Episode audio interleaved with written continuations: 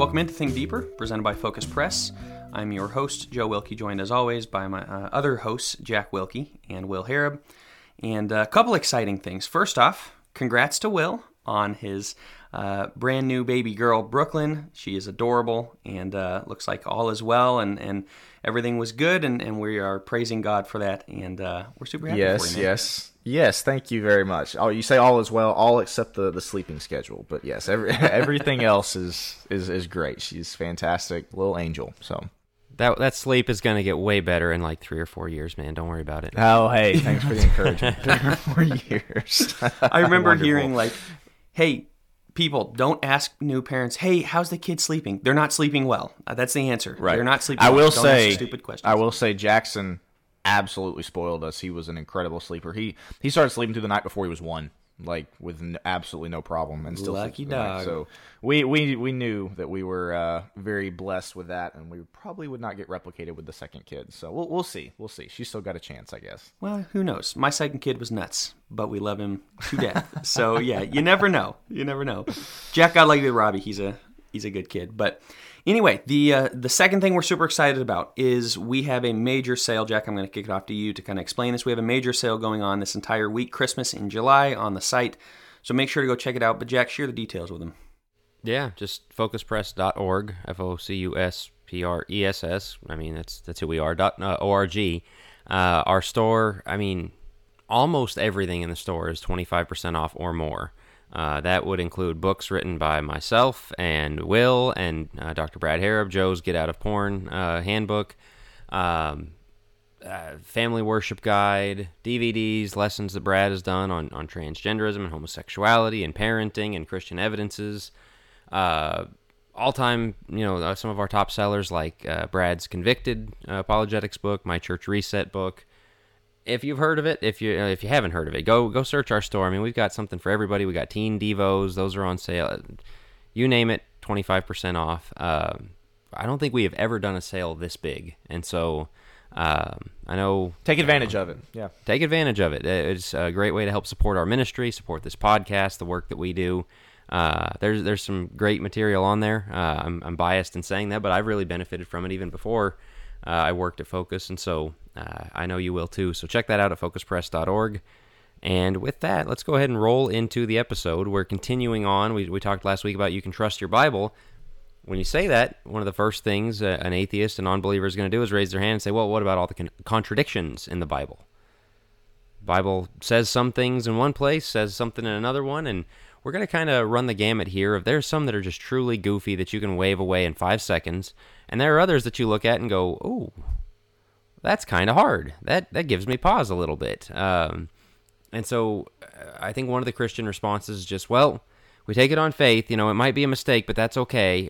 Or, oh, wow, that that is a mistake, and therefore maybe the Bible's not inspired. I think with all of these, there's a principle that that we have to bring to this, and Will was talking about it right before we got recording. So why don't you set us up with that before we get into the specifics here?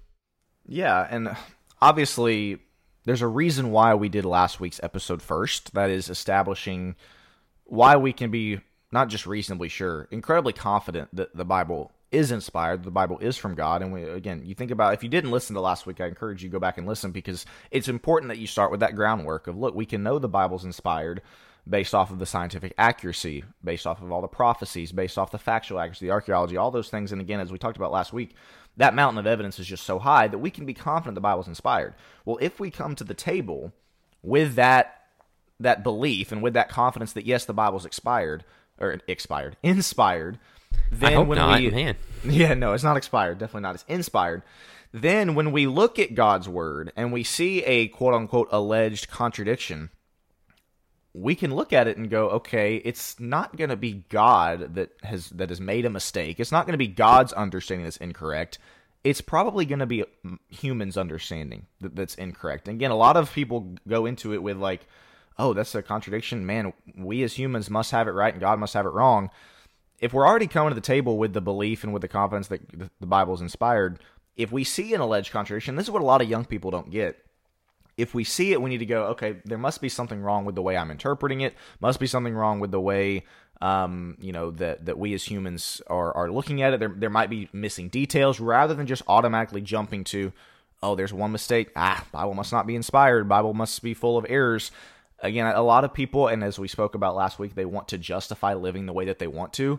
And so pulling up websites like 101 alleged contradictions are a great way for people to say, oh, see, look how many contradictions in the Bible. I guess I don't have to believe it or follow it or do what it says. And again, you have to come to the table understanding it's probably my knowledge and my understanding that's off, not God's. Well, that's exactly it. I feel like it's the lazy man's the lazy man's way of Bible study. Well, you know, I, I googled all these contradictions, and here they are. I mean, I guess the Bible's full of contradictions, and they'll say that the Bible's just full of contradictions. You hear this, and you see this online, and this is one of skeptics' biggest biggest uh, attacks against the Bible is the contradiction. Sorry. Yeah, that's like, exactly what it. they and, say. Well, you see it, from, I mean, it makes a lot of sense, right? Of if you say this book is inspired and given to man by God, and you look in it, and it's just chock full of errors, of of details that it gets wrong. That would be a big problem. And we, we talked about last week, like Luke and some of those details that he gives, or the prophecies and things like that, where it's like, whoa, how on earth would humans have gotten this stuff right? And so that is the strong indication of, man, this is something divine and not of human nature. But they would come back around and say, well, but here's here's these mistakes. Clearly, it is of human nature. Well, they didn't do anything to explain how those prophecies like they, they, they didn't debunk anything like that. And so they still they've got that problem in their corner but we still have to wrestle with this one. We still have to, to handle this. As and as we talked about last week this isn't a sword in which you're going to ever convince somebody look i can go through every one and convince you that this one's not a contradiction this one's not and, and they're going to go oh okay i guess i'll be a christian. No, this is more for us as Christians to say, okay, sometimes it feels like the Bible might have made a mistake. What uh, can I really trust it and, and to shore up that foundation? And I think some people are going to be legitimately looking for truth going, okay, but how do you explain a few of those things? And that's kind of what we want to get into on this episode is look, there's a lot of stupid ones. The average guy that comes along, and just goes, well, the Bible has 101 contradictions, and I just read this site, and, and some of them are like, look at the dimensions of the ark given, you know, back at the beginning of Genesis and look at the dimensions of the ark given in Exodus. And it's like it's two different arks. But they post this on a site, and so you have some guy going around legitimately believing the Bible is contradicting itself based on two different arcs.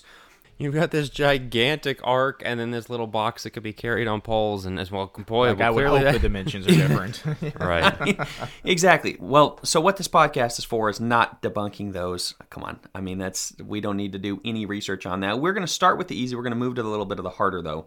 Um, and... Because I will say, like, and I'm sorry to keep cutting you off, Joe. I apologize. I, I taught this for some of the young people in Decatur, and the way that I did it was I uh, put up three or four on the screen, talk them through. Okay, this is why we know it's not. This is um, you know some principles to understand, and then I gave them like eight more alleged contradictions, and I said, all right, you guys tell me why this is not a contradiction.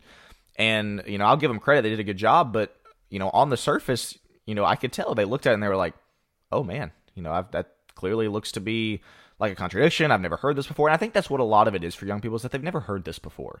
You know, because as we belabored before, they kind of get the same Bible stories, they get the plan of salvation, they get kind of the same stuff over and over again. That the minute somebody hits them or they, they stumble across a website with a again a, a legitimate looking contradiction, not the the ark ones or some other dumb ones that we've got here, but like a legitimate looking one, they're they're they're shocked. They don't know what to do because it's like, oh man, this this does look like a contradiction. And so those are the ones that we really want to kind of talk about here with this episode. Yeah, you get into like and because it is this whoa, I've never seen that. Well, yeah, in Numbers, the son of Jebediah, you know, and then but over in Obadiah, you know, it says the son of Shealtiel, and you're which one is it? And it's like I've I've barely read those. You know what I mean? Like a lot of people are like, right. I don't ever remember seeing that name in my life, and so it's just this it seems so confusing and it's like wow is there legitimacy? And then you realize yes one's referring to the grandfather and one's referring to the father. I mean things like that along the way we'll get into it um, but i think you made a really good point in the fact that a lot of this you they throw it up toward you and go hey this is a contradiction. You go whoa i've never seen that. Once again going back to the foundation the bible is not wrong and i completely completely believe that fully. So if, if something is wrong must be my understanding of it being wrong So, Jack, to your point, this is to shore up our faith. This is to say, I already believe the Bible's accurate, but what about some of these things? And if there is a legitimate seeker who says, I genuinely don't know, yes, that's great. For the average guy that just throws up the atheist website and says, Well, this is why I don't believe in the Bible, okay, that's dishonest. Like you let's let's have it back and forth. And so with that, Will, it looks like you got something else. I'll, I'll just say, yeah, there's several principles that are not original to me. Um, heard them from my dad, and they might not be original to him. Um, so I just want to get that out there. We're going to give those at the later on in the episode. We're going to start off with some contradictions right now, alleged contradictions right now. Um, but stay tuned for that because there are some principles to to keep in mind whenever you're you're looking at again alleged contradictions to consider. Okay, is it actually? But Joe, you're about to get us into it. I'll go ahead. I think the way we're going to do it is we're going to one of us is going to unleash an alleged contradiction and make the other two kind of uh, tell us why it's not we said we were going to start easy, so uh, we'll start real easy. Um, Exodus chapter 20, verse 8 says, Remember the Sabbath day to keep it holy. But Romans 14, verse 5 says, One man esteems one day above another, another esteems every day alike. Let every man be fully persuaded in his own mind. So clearly, guys, this is a contradiction because in Exodus 20, it's saying that the Sabbath day is to be kept holy and, and basically above the rest. Whereas in Romans 14, it says, Let every man be fully persuaded in his own mind, that again, the, there's basically no difference in the days. So I don't know about you guys. That pretty clearly to me seems like a contradiction. Jack, you want to tee off yeah. on that? yeah, this is in that tier of things of like you don't have the basic understanding of what the Bible is even trying to talk about, and so oh yeah, that looks like a contradiction because like on on paper with no context, no understanding of, of the Christian religion at all, that does look different. Of course, we know you know the Old Testament, the Old Law versus the New, but also we all still elevate Sunday above the rest of the days. It's when we get together, we worship and all that, and, and, and we take of, of the fruit of the vine and the body and, and all of that that goes into it. And so, is that a contradiction before esteeming one day over another? No, it's it, Romans 14, of course, is talking about your, your personal observations, uh, you know, holidays, holidays such, yeah, things like that. You know, it was it was Jew and Gentile blending together, and so what each you know cultural references each one was bringing to the table it's not saying, well, you might want to come to church on Sunday and you might want to come to church on Tuesday. So you guys get to do what you want. Like, come on. I mean, and, it, uh, go ahead. And let me point out this is the first one on the American Atheist website of Biblical Contradictions. The very first one. It's not like we were digging like, okay, let's find a really easy one. No, this is the first one, and you'll see these a lot on a lot of these sites where the first one, sometimes the first several, it's like, okay, those those are ridiculous. Yeah, I, I would say it's it comes down to a matter of context. Paul is talking about feast days. He's talking about the difference with Jews and Gentiles and coming together and matters of opinion and everything else. The Sabbath is, you know, that is something that has gone back to creation of God taking a rest day. And I think the the us coming together on Sunday and making it the Lord's Day, of course, that's going to be elevated in terms of how we approach God. And so Paul's not making the case that we're not, like Jack said, you know, that well, there's no such thing as the Lord's Day. It's all kind. Of, no, there is. He's talking about these feast days where the Jewish brethren are, are or the Gentile brethren are struggling with the Jewish feast days, or some people think vice versa, and it's Gentile feast days or whatnot, but that they're struggling and that these are, he's saying they're matters of opinion. So you're taking two completely different contexts and um, trying to merge them together. But I do think that the Lord's Day, and, and or if you want to say the Sabbath, is very important to God, still is, that we give that day over to Him. So all right, I think it's my turn. Um, yeah, I think it's my turn. So, on punishing crime, Ezekiel 18 has, and this is also on American Atheist, atheist.org. Um, the son shall not bear the iniquity of the father in Ezekiel 18, verse 20.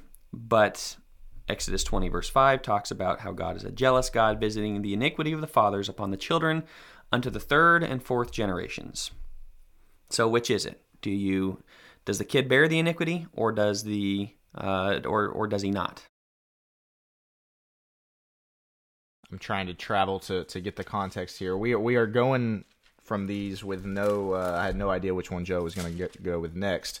So let me just get there real quick. Ezekiel, what is it? 18? 18, yeah. The whole chapter of Ezekiel 18 is basically like, hey, you're going to bear your own your own sins, and you can. It, it's it's kind of our linchpin against Calvinist doctrine of, of original sin of like you don't bear the sin of your father, you bear your own sin. But we also see it's visiting on the third and fourth generation. What I yeah, so what I would say is there's a lot of emphasis in the Old Testament, especially with the Israelites, about faith that's passed down to the generations.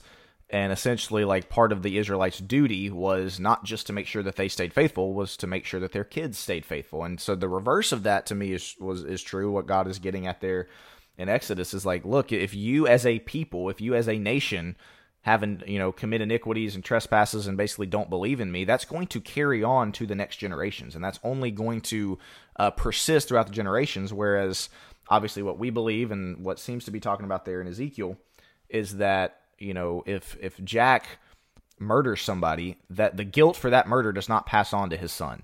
Uh, the the guilt for you know adultery or the guilt for you name it like kids are not born with the with the guilt of their fathers the, the, as far as the, the sin that they committed. However you have a family you have a lineage you have a group of people that tend toward disobeying god and tend toward rebellion against god. You know to me that's what it's talking about there is like look for the israelites you honor me you pass it on to your kids you're going to do well you're going to live long in the land the promised land which we see a lot. You don't that's going to be remembered, so to speak, whenever you're, you know, four generations down the road. Jack, what would you have to add? Yeah, I mean, you're onto something right there with guilt. That's the half of it. The other is is the consequences. Because okay, you murder somebody, the kids aren't guilty for that. They do pay the consequences of their dad not right. being around, of the social stigma, of whatever. You know, I mean, things like you, you really hate to see, but like fetal alcohol syndrome, or where the you know the mother you know took drugs while the baby was in there. That's not the kid's fault. The guilt is fully on the mother the consequences do get passed down. And, and you look throughout the Old Testament how badly the social consequences got passed down famines and, and bad things that people's kids had to live through because of what their parents did, because their parents went after idols. And so we still see generational not, curses today. Oh, yeah. I, I, man, I think because we're so individualistic, we really play that down. That's a real thing that, you know, that, that things stay in the family. And we talk about breaking generational curses and, uh, you know, of, uh, addiction or, or whatever it is, you know, anger in a family and things like that of going, yeah, that I'm not guilty of it until I do it, but the consequences are there. Uh, and so that, I, I, mean, that, that's a really actually powerful teaching is the differences between the two of those things rather than it's not a contradiction. It, it's shows how God works with human failure. Anything to add, Joe? No, I was gonna. I, I, think that's the same. You could go off into a genetics discussion and, and kind of passing down, but that's always fascinating. But that's for a different podcast, so we'll do that. Uh, we'll do that later. Um, but no, I think that's exactly it. Is the consequences versus the legitimate sin. Uh, we don't obviously believe in original sin. It's not being passed down. Every person, sin is missing the mark, right? It's it's your own relationship with God. But yes, the consequences, the curses, all of that does visit. The iniquity visits all the way down the line until somebody breaks that, and um, yeah, so I think that's uh, because it's kind of the exact opposite of Deuteronomy 6 of the Shema. Training up your children, teaching them, that's intended to be generational as well. That's intended to go down to the third and fourth generations, which actually does mention four generations in the Shema, right? And so that's a generational thing that's now taken into like 2 Timothy 2 2 and the generational things that go along. So the third and fourth generations are mentioned in the Bible a few different times. And it's it's either to the positive or to the negative, and in this situation, it's to the negative. But it's the same thing that if I'm if I'm doing what I'm supposed to, I can't guarantee my grandkid or great grandkid is going to be faithful, but he's got a lot better chance if I am doing what I'm supposed to and following God. So that would be my understanding. All right, Jack, your turn. Okay, there's some. Uh, I'm trying to stack it though, as we said, of like getting to the easier ones, and because there's some really good ones I want to get to, but I'm going to start with this one. Uh, the power of God. Uh, they they give with God all things are possible in Matthew 19:26. Uh, Judges 1:19. Oh, oh, you had this one on your list too. Yeah. I, I, thought this was an interesting one, but I think it's pretty Joe, simple. You're going first on this one. uh, Judges 119, the Lord was with Judah. He drove out the inhabitants of the mountain, but could not drive out the inhabitants of the valley because they had chariots of iron. translation is not uh, is not helping the case there um, because others don't make it sound like it was God's fault. It says they could not drive out the inhabitants, but it, it does say God was with them, but then they couldn't do it. You also have Jesus in, uh, I believe it's Mark 6, when he's in Nazareth. It says he could not do any further miracle there because of their unbelief. And so, is are all things possible with God, or does sometimes he run into uh, limitation? Well, I don't. I don't think he ever runs into limitation. I think he allows certain things to be a limit for the people that he's dealing with. Um, and so, I mean, if that was the case, you could look at Gideon and go, well, there's a major limitation. You're talking 100,000 versus 300. God always finds a way. So it's not a matter of, oh, God just couldn't deal with the chariots. You're talking one of the most vicious armies on the planet Earth at the time, and he beats them with water pitchers and torches. Like, God has a way. Um, why they didn't, why he didn't decide to, it could have been that they had a lack of faith and that, that their hearts melted, very much like the, you know, the, the 10 spies versus, or with um, Joshua and Caleb being the only ones that are willing to say, hey, I think we can take them they had a lack of faith and we can't do that. And so it's possible that that's where god uses people who have the faith to do it. That's the point of jericho. That's the point of gideon. That's the point of all of these.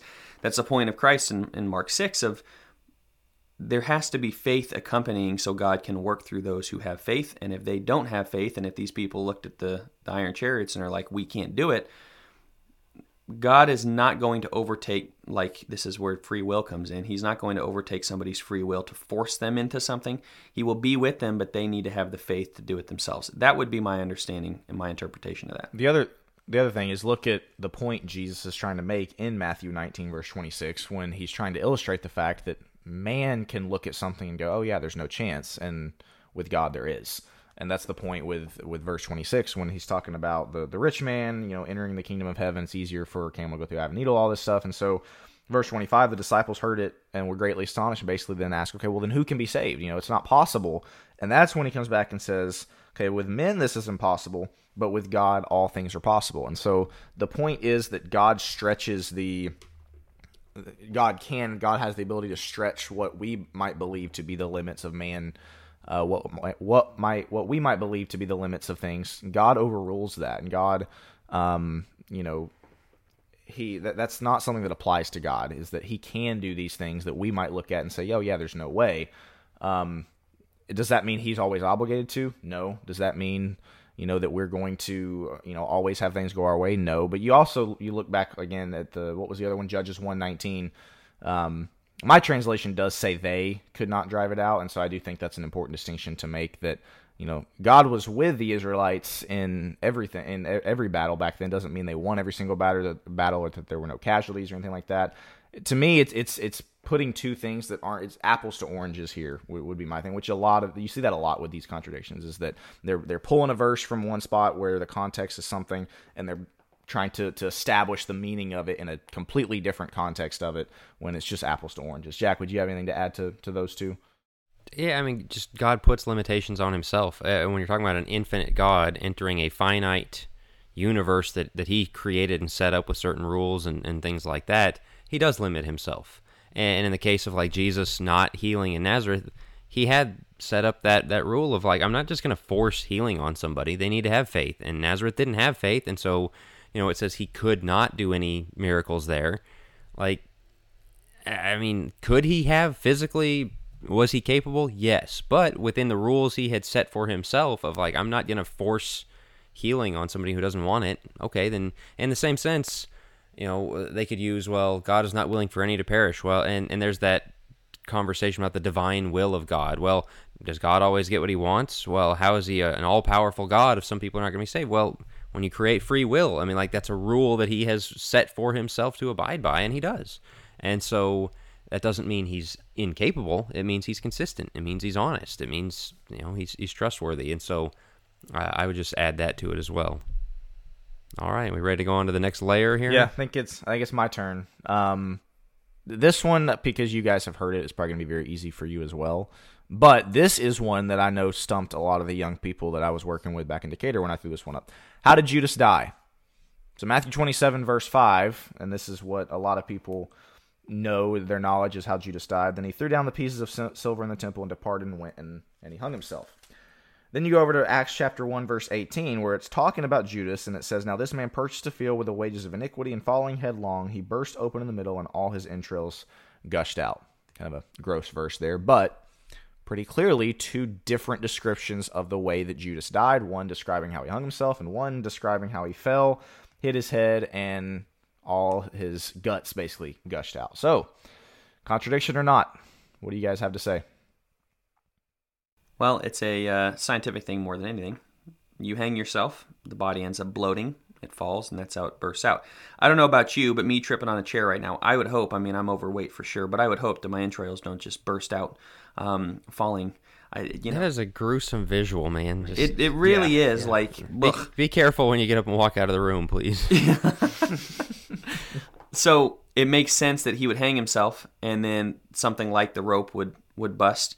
The body has already expanded due to everything that takes place after, and um, then you end up falling. And so when it talks about well, which one killed, which one actually killed him, you could say in a roundabout way both. I mean, that's really when his body was destroyed. Um, whereas the hanging itself was what would cause the body to bloat and do those things and, and kind of scientifically prepare the way for the more gruesome verse. Jack, what's what's your understanding? Yeah, I mean it's it doesn't have to. Uh, this is one that, that is a principle that applies to a lot of these contradictions. If if it can be both, if both things could have happened, then it it's not a contradiction. They're not mutually exclusive, right? exactly. And a lot of times it's it's timing as well. With most of these contradictions, you look at the time of when things took place. And well, it says he went here, but then he went there. Could both not have happened? Right to your point of it's not mutually excu- exclusive, but it's also the time of we're not necessarily talking simultaneous. We're talking over a period of time how these things took place. So, yeah. Anything you'd add to that, Will? Nope. Nope. That one's always been pretty easy to me. But again, for an unsuspecting young person that can look at it and go, that's two different causes of death. Clearly a contradiction. Sometimes it's just taking that extra extra step into okay well could both of them happen and in this case clearly to me it could have because in acts 118 doesn't say that that's when he died it just says this is what happened and so anyway moving on All right. Uh, here's one for you. So, the Gospels say that two thieves were crucified along with Jesus. Did both thieves mock Jesus? Of course, we think the one is said he's going to be with him in paradise. Of course, Luke 23. In Mark 15:32, it says, "Let this Christ, the King of Israel, now come down from the cross, so that we may see and believe. Those who were crucified with him were also insulting him. So, were both insulting him, or was just one insulting? him? So this is you where go ahead No, Jack. go ahead. Go ahead. I was gonna say, so this is where an interesting point was made, and I forget, I think it was in the movie The Case for Christ, which is um, describing it's a uh, Hollywood movie, but it's describing the the story of Lee Strobel, who was a devout atheist and who set about to prove his wife wrong, who was a Christian, and so he started investigating Jesus, and one of his objections was the Gospels describe things differently. That you know and th- this is one of those examples that luke gives the details of how one of the thieves uh, requests for jesus to remember him when he comes into his kingdom. Well here in mark it you know doesn't include that. In fact it says that those who were crucified with him reviled him. One of the points that was made in that movie that i thought was very interesting is that yes these you know e- even if you have the belief and the assumption that, that the bible is inspired if you have four different accounts that were written by men, would you not expect to get a few different details? The point was made that if all the details were exactly the same and it was written exactly the, in exactly the same way, first of all, there would be no need for four different gospels. But second of all, wouldn't that arouse suspicion even more? And that always kind of stuck with me like, yeah, that would be really fishy if every single detail was exactly the same and it was written the exact same way.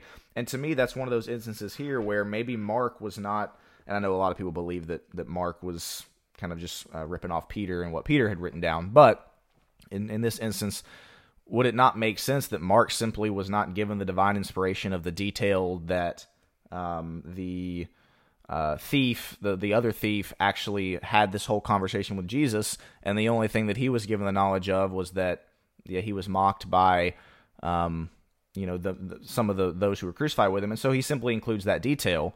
Whereas Luke was was divinely inspired with the detail of the thief. Because again, you think about it, there's a reason Matthew doesn't include it. There's a reason John doesn't include it. There's a reason obviously Mark doesn't include it. It was only Luke, and I don't know. To me, it's pretty clear that Mark in this instance was not given that divine detail, and so he simply chalked it up as he was he was ridiculed by even those who were with him. Uh, versus Luke, who was given the detail of no, one of the thieves was you know respecting and honoring and even requested for him to be remembered.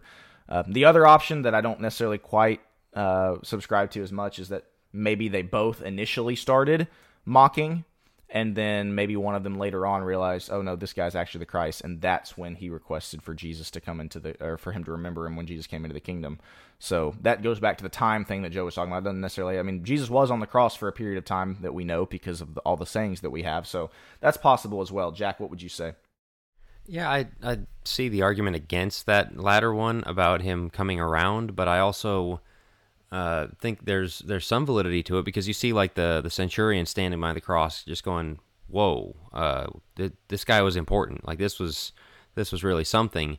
And so it's and the thief seemed to espouse seemed to hold to some familiarity with what Jesus had taught because of the claim that he made of you know remember me, and so he he knew what Jesus claimed was going to happen. And so it's entirely possible he was like Peter and, and like many others, seeing Jesus go to the cross, like, well, clearly this guy's a fraud.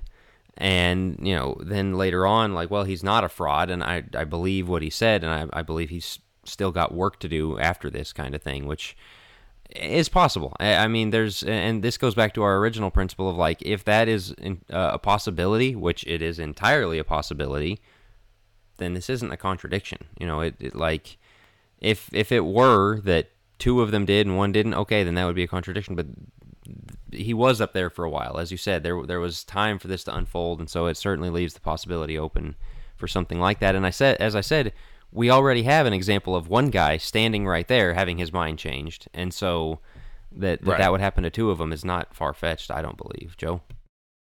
No, that's that's a good explanation. I'd say the same. I, that's what I was thinking. Is just the time up there. He's on there for a while. So it is possible that the longer this goes, and the more the guy kind of it's it's one of those you know that Jesus did no wrong, but you're kind of ridiculing because hey, you're in a bad spot. You're crucified to a cross. Like you're probably pretty bitter at life at that point. But just to see the way Jesus is handling himself, to see the mocking, the spitting, things like that, it could have been that slowly it kind of changed his mind as to this guy really didn't do anything. Like I'm mocking him initially, and then realizing, man, he does not deserve to be up here. I think that's fully plausible. So that would be well, and like again, to go back to the first thing that I brought up, let's say the three of us get in a car wreck and Jack's the one driving because we know he's the worst dri- the worst driver. if um, hey now, hey hey. let's say let's say we get in a car wreck and the police talk to Joe and they talk to Jack, but they don't talk to me. How easy would it be for somebody to to tell somebody else's story like, yeah, the think deeper guys were, were in a wreck, Jack was driving, and the other the other guys were talking to the police too. Like, you know, that's that's a minor detail that I technically didn't talk to the police, but Joe did, but it still does not necessarily make what they said incorrect. You see what I'm saying? So, anyway. Jack Who's had next? that uh, Texas driving for a decade, so that's fully plausible. Yeah, driving no, no, that, that, that, means I'm a good driver. That means I had to uh-huh. go. You had like to tailgate people at 90 the way everybody else in Dallas does. Hey, don't insult our Texas listeners here. Yeah, sorry, Texas. I'm sure they're probably frustrated oh, at it too, unless you're one of those. They know. Don't tailgate people at 90. But, they know, yeah. Yeah, that's right. They know what I'm talking about. All right, uh, Jack, is that yeah? Is that no? I is it my turn? Yeah, I think it's Jack's go. Okay. Uh, let's see. How how far into this are we? I'm, I don't want to run out of time, but okay, let's get into one of these good ones. Does God tempt? Uh, James 1:13 Let no man say when he is tempted I am tempted of God for God cannot be tempted with evil neither tempteth he any man. Genesis 22 It came to pass after these things God did tempt Abraham. It, they do like picking the King James because it really works with what they're saying but even among that there are things like uh, in the Old Testament with uh, Micaiah and God sending the deceiving spirit. Um, you know and you know there there's some challenging ones in there of does God tempt us? Does God uh, you know, and, and of course there some people will twist the ones about uh, the testing and calling that tempting, but I, I I think we can dismiss that. But does God put temptations in front of us? I think you I have think, to understand. Yeah, I think it's your turn to go first. Sorry, no, no, I'll no. let you go first. No, you you had no, some thoughts before. Well, I think it's probably what you were going to say. We have to understand the difference between something that tests our faith and maybe even tests our loyalty to God versus something that, that pushes us in the direction of evil. Something that, that pushes us towards evil, which to me is what tempting is and what James is talking about. God cannot push someone headlong into temptation. God to me cannot even set a temptation in front of in front of somebody. That's to me what he's talking about when he says God cannot tempt anyone because he cannot be tempted by evil. There's a difference though in tempting someone towards evil, pushing them towards evil and testing their faith, testing them. To me, that's clearly what he did in Genesis chapter 22, verse 1. Uh, which again, that's why I'm not a big King James version fan because it does say does say as the a better translation is that he tested, and I think that's that's really the difference here. You talk about the the spirit, the deceiving spirit with Micaiah. God can test our faith. God can test us. There are there are trials that we can go through. There are things that uh, you think about Job. Did God tempt Job to evil because he allowed Satan to do what he did? No. Was that was that a testing? Yes, it was. And uh, to me, it, those things are. It's not an equivalency to say that those two are exactly the same thing. I think we can be tested in our faith today. Doesn't mean that God is the one that is, you know, opening the door for temptation and shoving us headfirst through that door of temptation. It means that there's something in front of us that we have to decide are we going to remain loyal to God or are we not going to? What would you have to say? Yeah, I, I, don't know that I would add too much to that. I would that's kind of what I was thinking, and, and I agree with Jack in the fact that testing maybe not isn't the only explanation that you can give. Though I do think God does test us in those ways. I, this one's one that I don't. When I say I struggle with it, it's not that it's a biblical contradiction. I do struggle with some of the concepts of and I know how it goes with Pharaoh. Well, you know, the same sun hardens clay and softens butter. No, it, it legitimately says that you know he's he's bringing these things about and like changing Pharaoh's heart and things like that. And so does and that's a different kind of contradiction of does God give us free will and whatnot. Um, but I think it's in the similar vein of like I think God does allow us to go into some of these things and places circumstances that will specifically allow for potential sin and potential righteousness, depending on what we choose. Um, again, same thing with Job, as you mentioned. And so, for that, from that perspective, I think what James is trying to get at is, hey, this is on you. Don't go blaming God for you deciding to walk headlong into sin and, and you doing what you're going to do and closing your ears to the to the word, right? I mean, that's really the point of James one is the double-minded man, unstable, right? God's not God's not unstable. He's there's no variation shifting shadow. Like he is always going to be there. We're the ones that move. We're the ones that, that go pull away from him. So james is making that point and i think you know with genesis and some of the other ones there's kind of more of the relational element of god is working with us to bring about the relationship with him. In so doing, there are times where he allows certain things in our path and maybe even places certain things in our path, the same way he asks Abraham to go kill his own son like well so god is enticing he's tempting abraham to sin by murder. Well then that goes everything against you know goes against everything we know about god. He's not he's asking abraham to commit sin is what it sounds like there. No he's testing abraham to see what are you willing to do for me? What are you willing to give up? Um, I, I look at that differently. Some people might look at that and say god is tempting abraham to sin by having him kill his own son. It's not a temptation if you don't want to do it. Like Abraham didn't want to kill his son. It was a testing of the faith. And so I think a lot of that kind of explains it too. But Jack, I'm curious your thoughts on it since you kind of brought it up and, and you know, what, what do you make of the testing? And I'd like to know your thoughts on the Micaiah part as well. Yeah, I mean, the testing tempting obviously is different. Um, that it was go kill your son is obviously, you know, is what makes that one incredibly uncomfortable. But I mean, you just get around to the point of, well, that's what God did. Uh, like he did it himself too, and so it's not. Uh, you have to account that into uh, his factoring. But the Micaiah one, I gotta admit, that's really hard. It's in First Kings 22. I think it's in First Chronicles 18. I want to say, or is it Second Chronicles? Um, but uh, First Kings 22, where uh, Ahab is is wanting to, to go up uh, to battle with, kind of to team up with Israel and Judah and Jehoshaphat, and Jehoshaphat says, "Hey, let's let's check with the prophets and they're all like yeah go ahead you're gonna win and he's like yeah is there is there any like real prophets and ahab just says well there's this guy micaiah but i hate him because he's always saying bad things about me like yeah that's yeah as we often hear he's too negative uh, and so uh, Micaiah comes uh, and and sarcastically says, "Yeah, go for it. You're gonna win the battle." And uh, they kind of come back around like, "Come on, man, tell the truth." And he's like, "Yeah, don't do it. It's not going to work. Uh, you know, I'm going to speak the truth from God, is what I'm going to tell you, and no, you're not going to win. And then at the end of it, Micaiah gives the account of I, I saw the vision, I saw how this came to pass.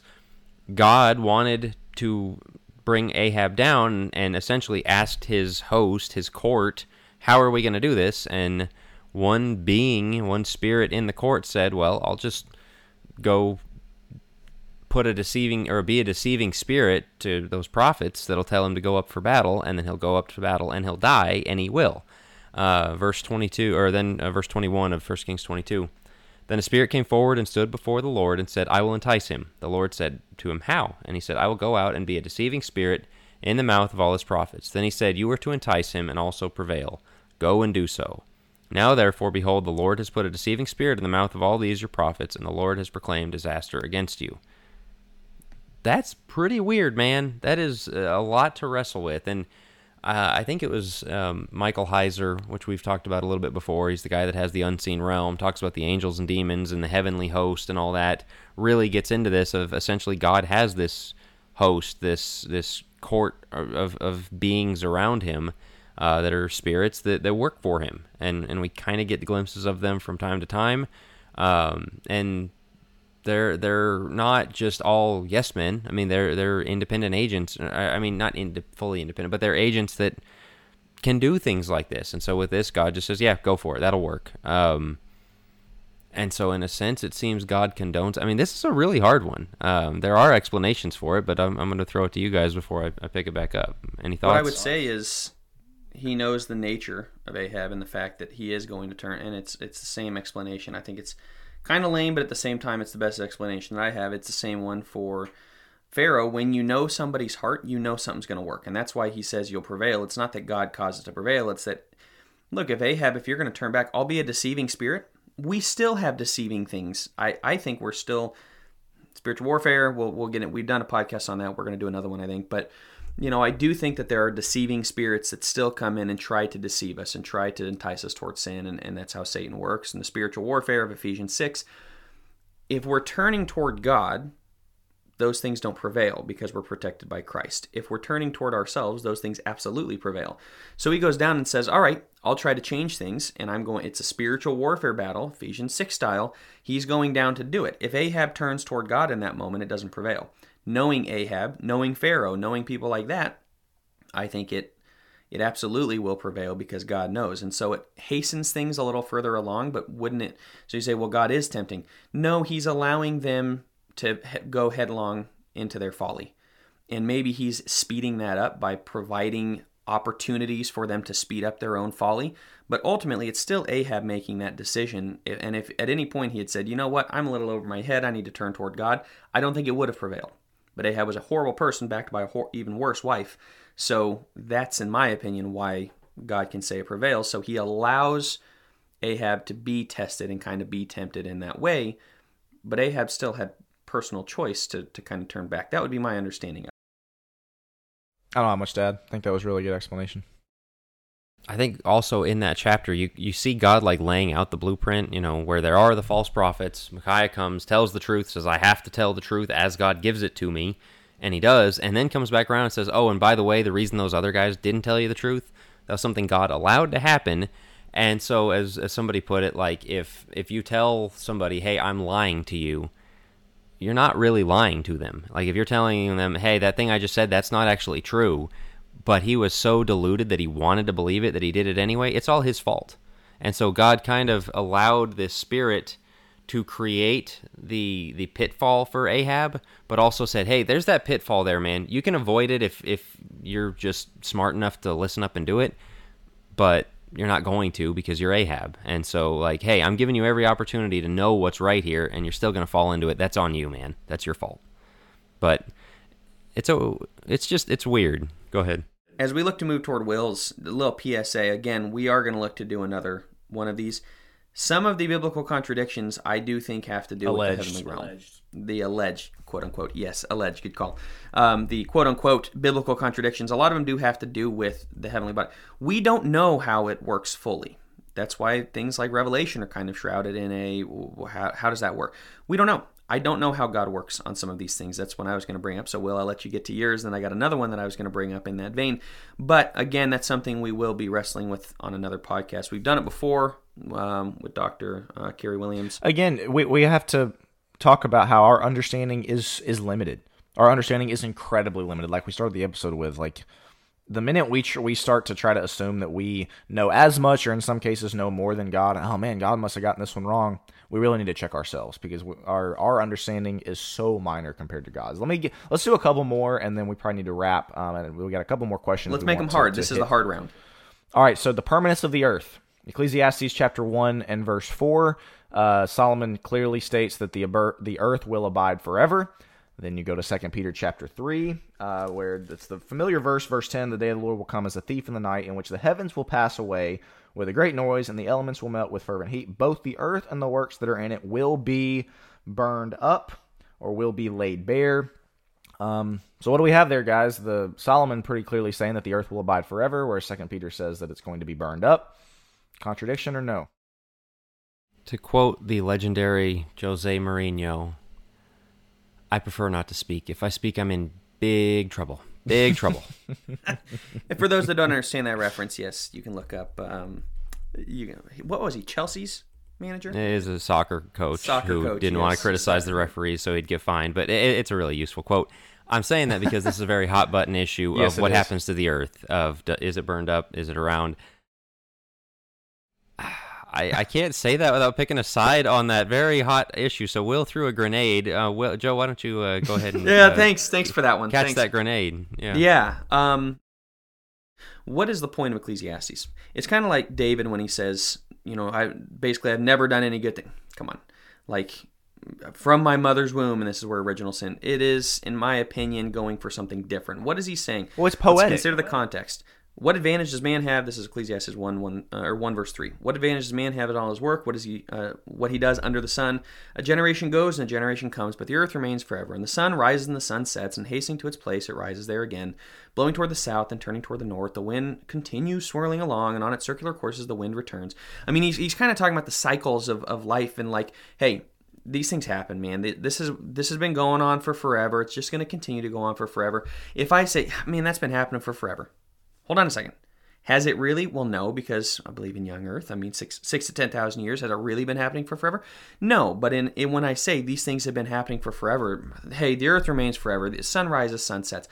Well, hold on a second. The, the sun was created on day four, and and you know the sun is uh, again, it's going to burn up one of these days, and so it's all it's all poetic in my opinion ecclesiastes it's not intended to be taken ultra literally and this is a super foundational principle that everything is built off of he's saying these things have been taking place for forever it's cyclical i mean this is what happens and it's well, all and the point is about the vanity of our life and, and how vapid our life is. Is we're we're not here for long. Like it, when we die, the world keeps spinning. Yes, I think that's really the point there. So, not even getting into new heavens, new earth, uh, or any of those things. I think Ni- you can nice just chalk it up to. Yeah, nice work. I think you can just chalk it up to, like it is. I, I just think he his whole point is this is all vanity, man. The earth is just going to continue to spin without you. I've done everything. That's the rest of the book. I've done everything. I've tried it. Eat, drink, be merry. But at the end of the day, man, make sure that you're doing God's will. That's how he wraps the book. The conclusion when all has been heard is fear God and keep his commandments. Like, bada bing, perfect wrap on the book. Earth will keep spinning, but your job is to fear God and keep his commandments. That's I think that's the point of Ecclesiastes. So bringing in the the first Second Peter passages, I think is yeah. Will anything you'd add to that? No, y'all covered it well. Again, the, the, the point is that, that our life is small, that the generations pass away, that the sun still rises, all that stuff. So y'all already covered it. So let's move on. So is the Earth going to last forever? Moving on. You can cover that on Dogma. How's that sound? yeah, exactly. That's- that's a great Dogma enough episode. lately. Yeah, that's right. Um, okay, there's a couple that I want to get into. Um, we talked about this one off air. Answer this one quickly because I think, but I want to get into a different one. Seeing God. This is on the atheist website. I've seen God face to face. My life is preserved. Genesis 32:30 uh, in the context of Jacob wrestling with God. John 1:18. No man hath. Of course, they use the King James, but no man has seen God at any time. It says in John 1:18. So, wait, did Jacob, did Adam and Eve see God, or did they not? Has any man actually seen God or not? I love that they use the John 118 one and really uh, leave out uh, later on in John where Philip says, Show us the Father. And Jesus says, uh, He who has seen me has seen the Father. And so that question of has anyone seen God? Well, Jesus is God. Jesus walked among us. So, yes, you have in that sense, God has physically manifested himself. In the other sense, you could say at the burning bush, God, Moses saw God. God has ways of choosing to manifest himself, but what you very clearly see with those interactions where God says, You can't see me, nobody can see me and live, is there's a like the the fullness of God, the glory of God, the and, and I know even in that it says Moses beheld the glory of God, but there is a uh, something that we are not suited to see in this life. There there are there's a degree to which God has held him back. There are a bunch of ways in the Bible that he chooses to manifest himself pillar of cloud, pillar of fire, angel of the Lord, Jesus, um, you know, things like that. But there's something also that has been held back. I, I don't have any problem believing that. That you have seen God in certain ways, but you haven't seen seen God. I think the only person to ever Moses, what does he see? You can see my back. And Moses' face glows to the point where he's wearing the veil because he saw God's back. I think he's the one that actually got to see God the Father in all his glory. Um, now you can say Isaiah and Ezekiel got to see God in the throne room. I really don't think that's what's being what's going on there in John because again, what Jack you said, hey, you've seen me. You've seen, you know, if you've seen me, you've seen the Father. Therefore, there is an aspect of John is not really making a, a super big case of no one has ever, like Isaiah did go up in the throne room. Isaiah did see God um, in that way and, and interacted with him. And so I don't think John's making that case. I think he's making the case of we haven't seen God in this way. Consider the whole the whole point of John 1 and really the whole book is Jesus is fulfilling all of these Old Testament things and we're now seeing the word of God. We're seeing the creator. We're seeing the light of the world. We're seeing the tabernacle. We're seeing all of these things no one's really ever seen God, and we're getting to, is his whole point, in my opinion. And so that's, I think that's more of what he's going for. John is not making a super strong case of like, well, these things never really did happen. No, I think you're just seeing God in different forms, if that makes sense. But no one has really beheld his glory fully because no man can do that and live. That's why Moses is covering his face. Are you, well, uh, you're getting a little confusing there with the Moses thing because Moses covered his face after being with God, and so you're you're saying it would seem that he actually did get to see the full glory of God. I don't think he did get to see the full glory of God. Well, that's what I'm saying. I don't think he got to see the full glory of God. I think he got the closest as almost anybody has. Yeah, okay, I'd agree with that. And that's what I'm saying is why he had to cover it is that was different than the other ones. Isaiah doesn't come back and have to wear he's shining like Moses is shining. It's so bright, he's got to wear that for everybody else's sake. That's a different encounter with God than anybody else, but God's very selective in what he gets to see, is what it seems like. So I think that's the. Are you sure that that was the father that he was dealing with? That, that's a whole different rabbit trail. No, I think most of the time we're seeing the son, but you know he could oh, be the sun is the light of the world, and so maybe he is seeing that. I don't know that anybody's seen God the Father. So yeah, maybe maybe that's what I'm saying is maybe coming back around. Maybe Moses only did get to see, behold the light of the world. I'm just cross-examining you a little bit here. Anyway, I was gonna go into I was gonna go into yeah Abraham, but um, go for it. That one took a little while, little longer. Abraham. Why he doesn't? No, you got one. Why he doesn't get punished for lying and for twice and for his mistakes? Basically, why God punishes Abimelech and punishes uh, was it Pharaoh as well. Twice he punishes the other guy for Abraham's lies. I wanted to see what you guys had to say about that. All right, that'd be an interesting one to close on, unless there was any other real pressing one we need to take on. I think it's interesting. Um, no, I did want to get to those principles there at the end, so I'll give a quick um, answer. Jack, let you go, and then we'll we'll end with the principles. And I know we were also going to address something about the extra books that people say the Bible is supposed to have. I'm starting to feel like this could be a part two because there were several. Yeah, no kidding. That we didn't get to, and I have a feeling in the deep end we may have others that come up where people are very curious about certain things that they've heard. So we may end up getting a part two out of this. We'll see depending on the comments. So comment lots. I'll just say that. If you're seeing this on Facebook, whatever, and you have some that you want us to address, comment. There if we go. get enough, we'll do a part two. The first side of it is that we find out later um, that Abraham technically wasn't fully lying that, that Sarah was in a way his his sister. He clearly did exaggerate, um, and he covered the truth up, partially lied, however you want to put it um, in not telling Pharaoh, not telling Abimelech that Sarah was his wife. Um, but I do think it's important to note that uh, it was it was not fully a lie that there there was some truth to it. Uh, but the question of whether or not God condoned it, uh, whether or not he condoned it is one thing. What we the only thing we know is that he did punish Abimelech and he did punish Pharaoh for taking another man's wife. And you say, well, that's not really fair. They didn't know at the same time that doesn't to me that's not necessarily saying that god condoned abraham's lie. I think that's that's a jump to say that oh well he he supported it and he condoned abraham's lying by punishing the other two. No he punished them for doing something that was wrong.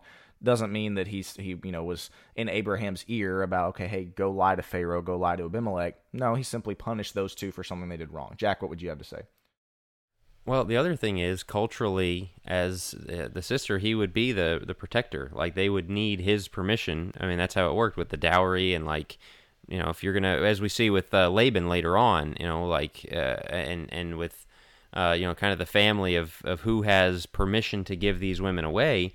And so that even when he said, "There, uh, this is my sister," and they took her, they were in the wrong in doing that. And so, uh, the curse that came on their house, you know, that there was barrenness, there were, you know, things that they had to reckon with, I think goes along with that of, hey, you've done something you weren't supposed to do, and they knew they weren't supposed to do it. I mean, they just kind of went and took what they wanted, and that was God protecting his own and, and all that. Um, I don't know. There's a, a guy, I read a, a book that makes the case that Abraham really did nothing wrong in all of it, and it was a little bit of a stretch, but he, he puts together a pretty at least a, a respectable case for it, I would say.